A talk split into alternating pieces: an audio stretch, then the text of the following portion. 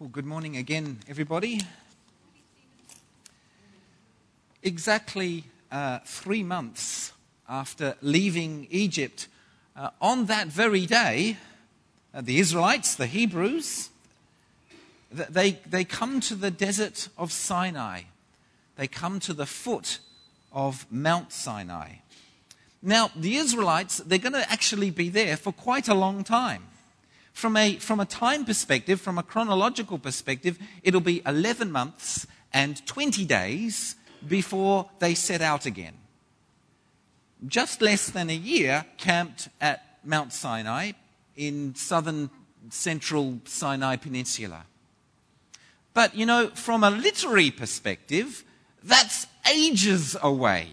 In fact, we're going to be in the book of Numbers, chapter 10, verse 11, before we set out from Camp Sinai. In other words, we're going to have to travel through 22 chapters of the book of Exodus, and then 27 chapters of the book of Leviticus, and then another nine and a half chapters of the book of Numbers before we leave this place. Leaving, literalistically speaking, is 58 and a half chapters away. In other words, a heck of a lot happens in this place. This is an incredibly significant place to the Israelites. And actually, at our current pace of moving through the Old Testament, it'll be spring 2022 before we get there. So I do suggest you read ahead.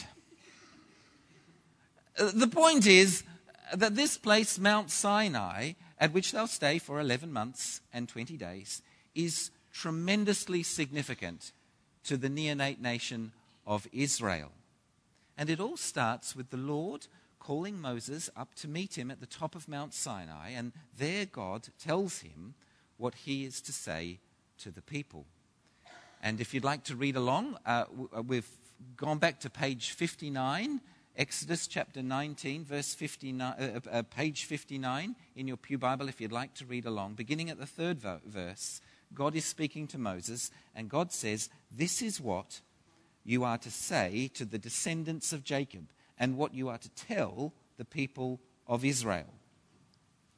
You yourselves have seen what I did to Egypt, and how I carried you on eagle's wings, and brought you to myself. The, the Israelites have experienced, have witnessed what Paul would later call the sternness and kindness of God. Now they have seen and ought to know that God has, on the one hand, the power to destroy, and on the other hand, the power to save.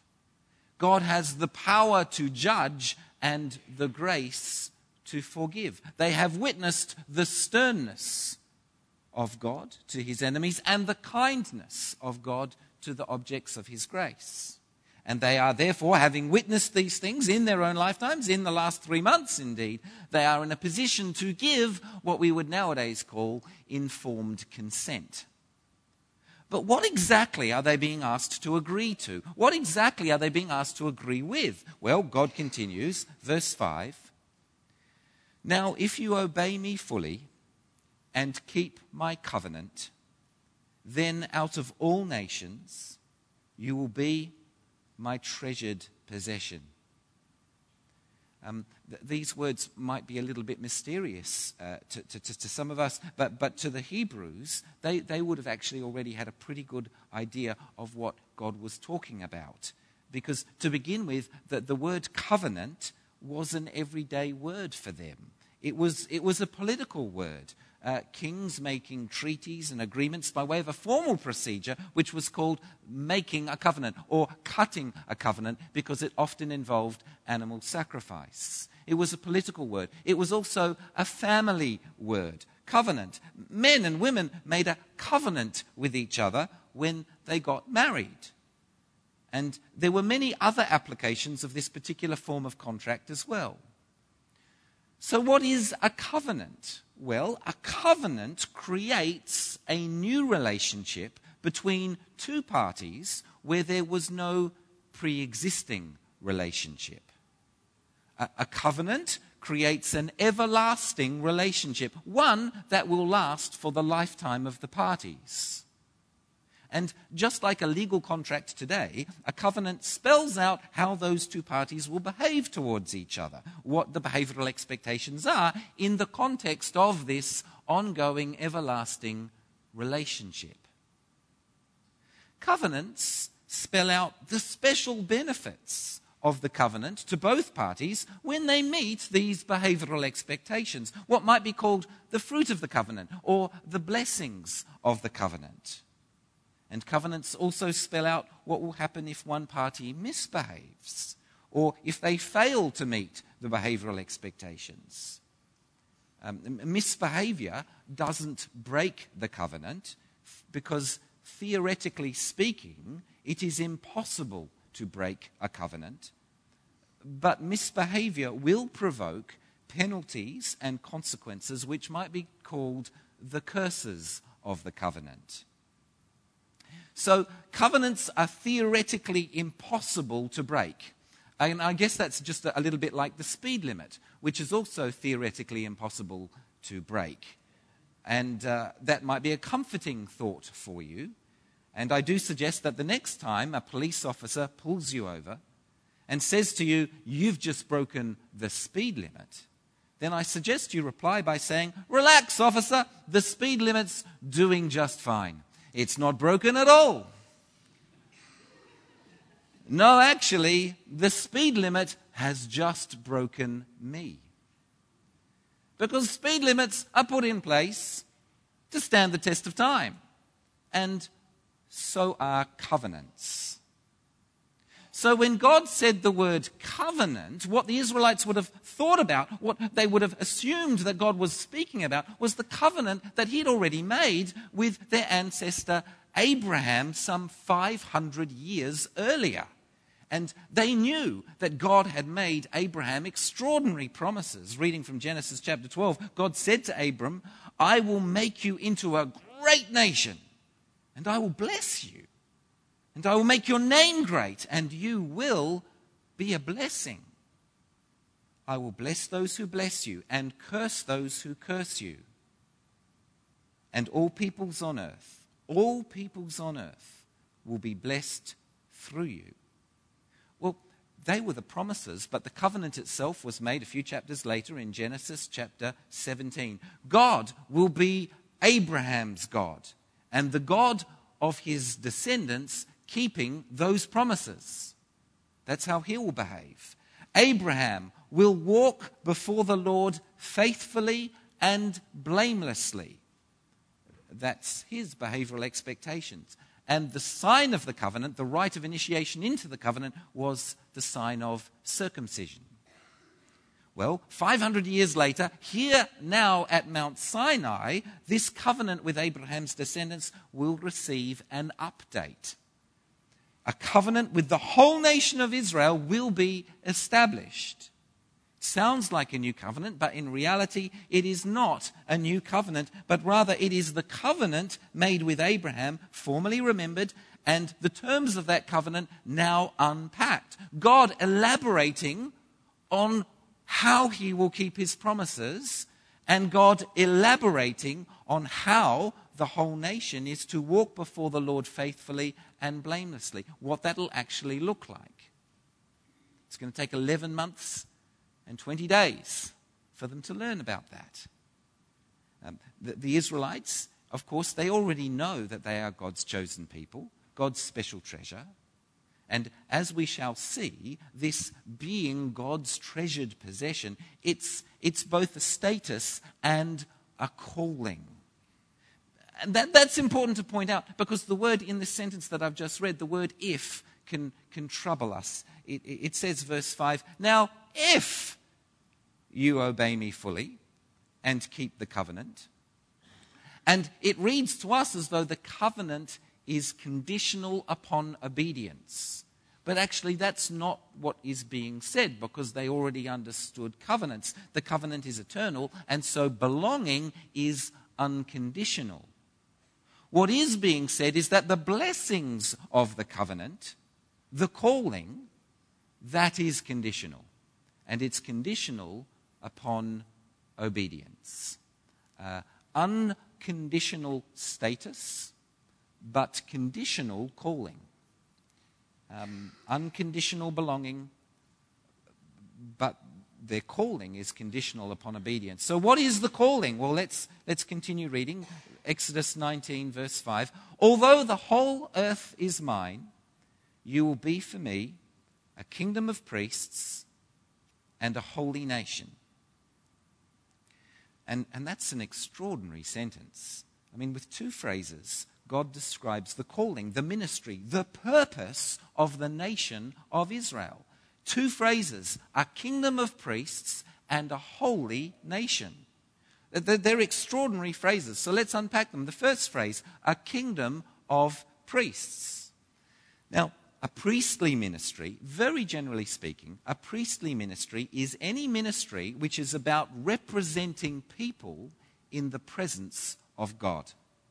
And two weeks ago, if you were here, you may remember we looked at Exodus 18 and we read Jethro's advice to his son in law, Moses. And actually, it's on the same page of your Pew Bible, so you can just look at the other page if you want to. We're in chapter 18, verse 19. Chapter 18, verse 19. Jethro said to Moses, Moses, you must be the people's representative in the presence of God and bring their things to him. And as you may remember, we said this is the first act of leadership. The first act of Christian leadership is intercessory prayer. Moses, if you want to be a good leader of God's people, you must, as of the first priority, spend time with God in the presence of God, wherein you will bring the people's things before Him. Intercessory prayer is the first act of Christian leadership. This is Moses' priestly ministry. Again, in very general terms, a priestly ministry is one where you represent people in the presence of God. And possibly to our amazement, we now find here in Exodus 19 that, that, the ministry of Israel is just the same. It's a priestly ministry, and it's the, the first priority. This nation will represent others in the presence of God, for God will dwell amongst them. The fir- this is staggering. The first priority of the Jews is to pray for Gentiles just to put it bluntly. Again, that might surprise us, but it shouldn't surprise us. In the Bible, leadership is always for the sake of others. And self interest, on the other hand, always disqualifies us from leadership in the Bible. So if, if God has privileged us with some kind of responsibility or some kind of leadership, that is always naturally for the sake of others. The Jews should know that as God's special, privileged people, that is for the sake of others. Which others? The Gentiles. It's just obvious on the basis of first biblical principles. And so we have here on this day Israel being told that she occupies, she does occupy a special and unique position of leadership and privilege before God. What else could God have in mind that she serve the nations as a blessing to the nations, as priests, which may mean many things, but it finds its perfect expression in representing the needs of the Gentiles in the presence of God. First duty of godly leadership Pray for those you lead. Second, a holy nation. I hope you know what the word nation means, so we'll concentrate on holy, which is a confusing word, because actually, holy means two different things depending on whether it's said in reference to God or said in reference to things that aren't God. Um, we're going to talk about the meaning of the word holy in reference to God. We're going to do that next week. But for today, we're going to talk about the meaning of the word holy when it's used in reference to something other than God, because right here it is used in, in reference to something other than God. It's used in reference to a nation. What does the word holy mean? Well, it's a simple word in this context. It just means set apart for God's exclusive use. Whenever something is set apart for God's exclusive use, it is made holy or consecrated or sanctified. Those words all mean the same thing, just set apart for God's exclusive use. Um, we're in a building that was consecrated um, nearly 100 years ago. Um, 99 years and how many months, Helen? Yeah, nine months, eight months, whatever it is. This building is consecrated, in other words, with prayer and thanksgiving. It was set apart for God's exclusive use. And last week, when uh, Ben taught us um, about Ephesus, and he taught us about uh, Paul's letter to the, the young pastor of Ephesus, Timothy. Um, ben spoke to us a little bit about food, how all food is acceptable. Nothing, no food is to be rejected because God created all of it to be received with thanksgiving.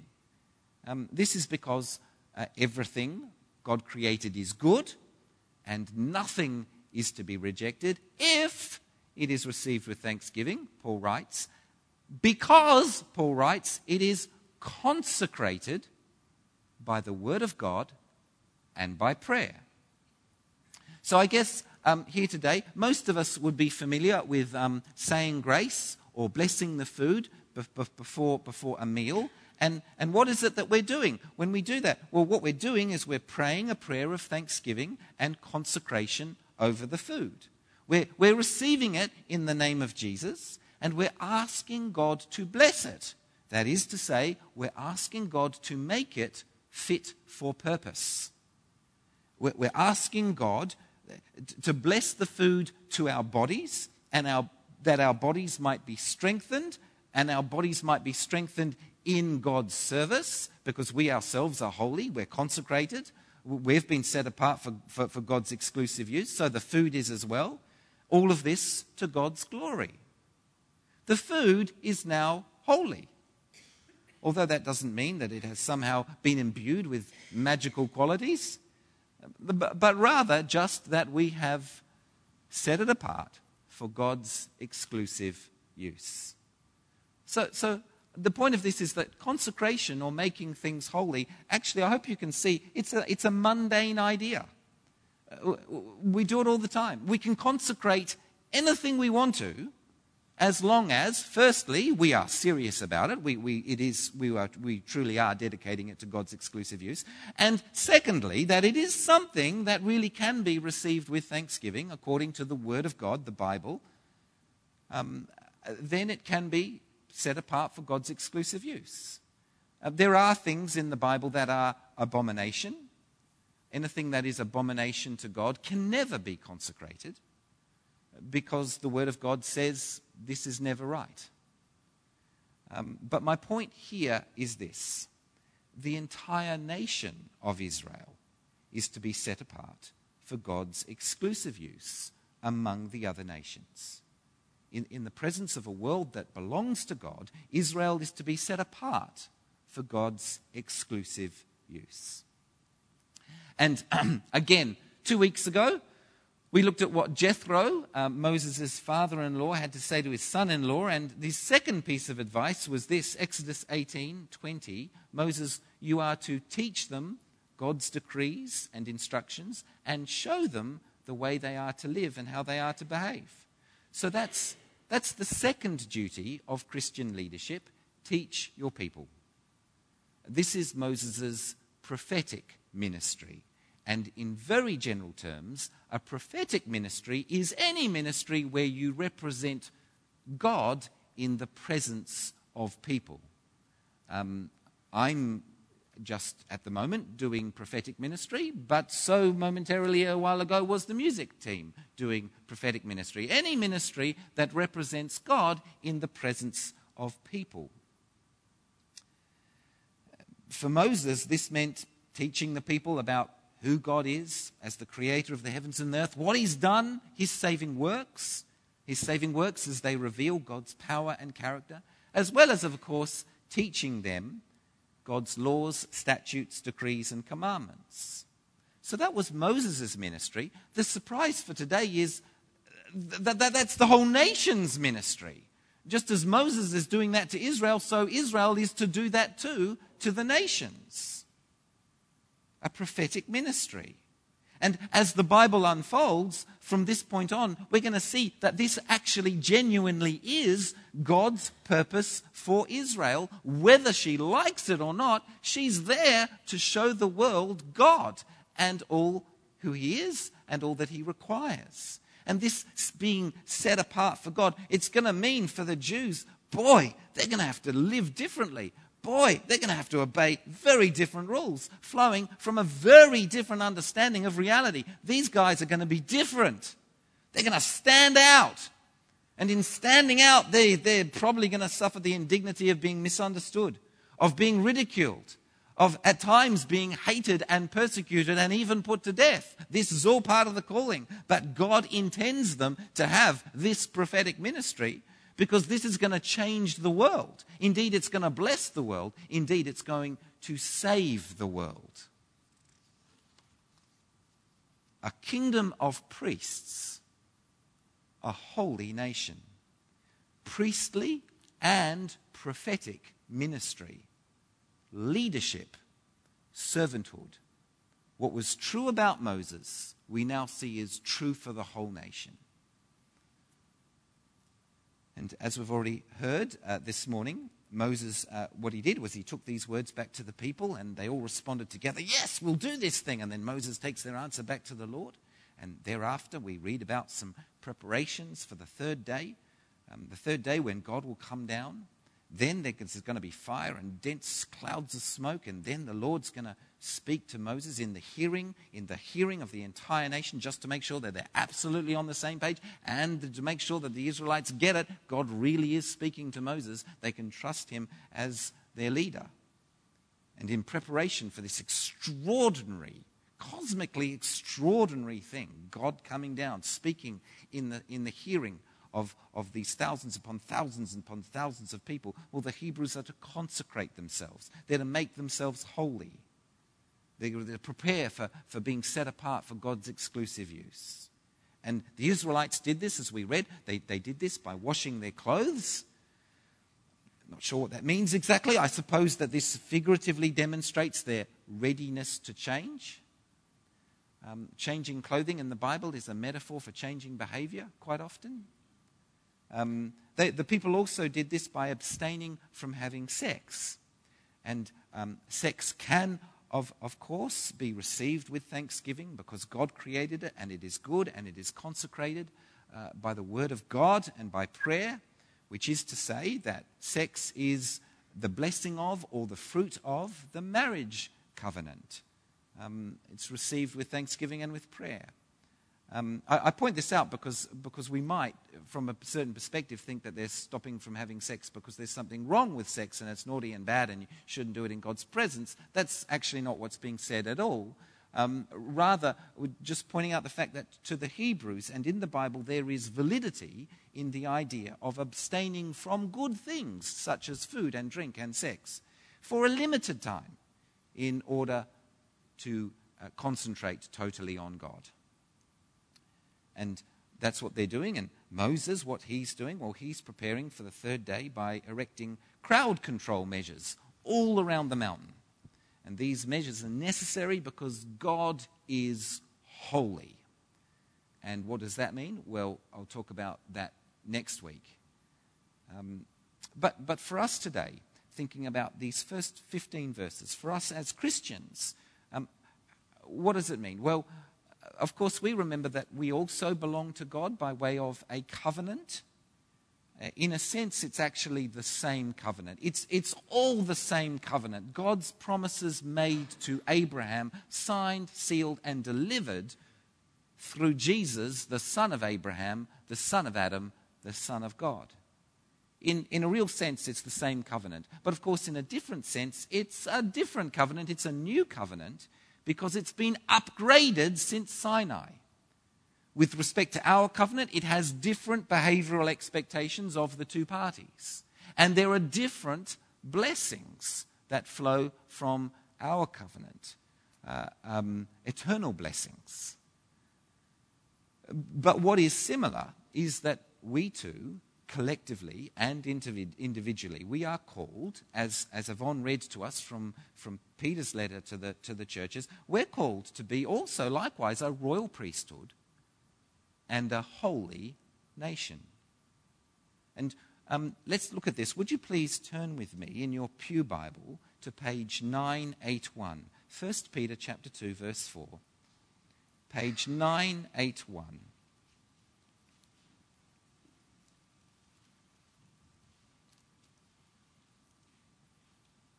Peter writes, As you come to him, the living stone, rejected by humans, but chosen by God and precious to him.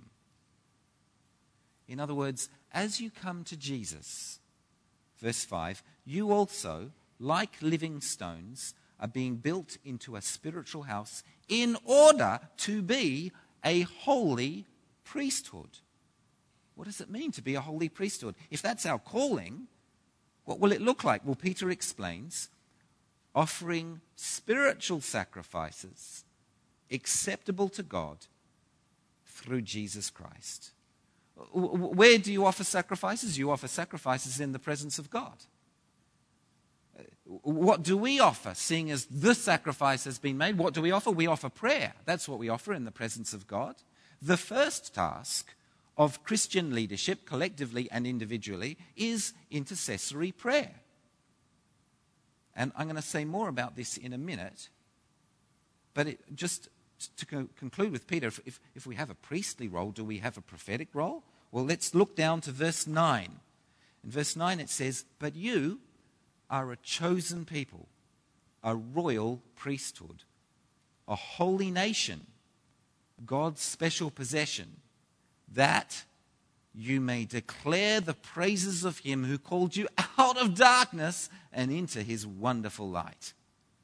Well, yes, we have a prophetic ministry. We are called to represent God in the presence of people. How? Well, by telling people all about Jesus, by, by telling others all about who he is and what he's done, and, and how wonderful it is to be with him.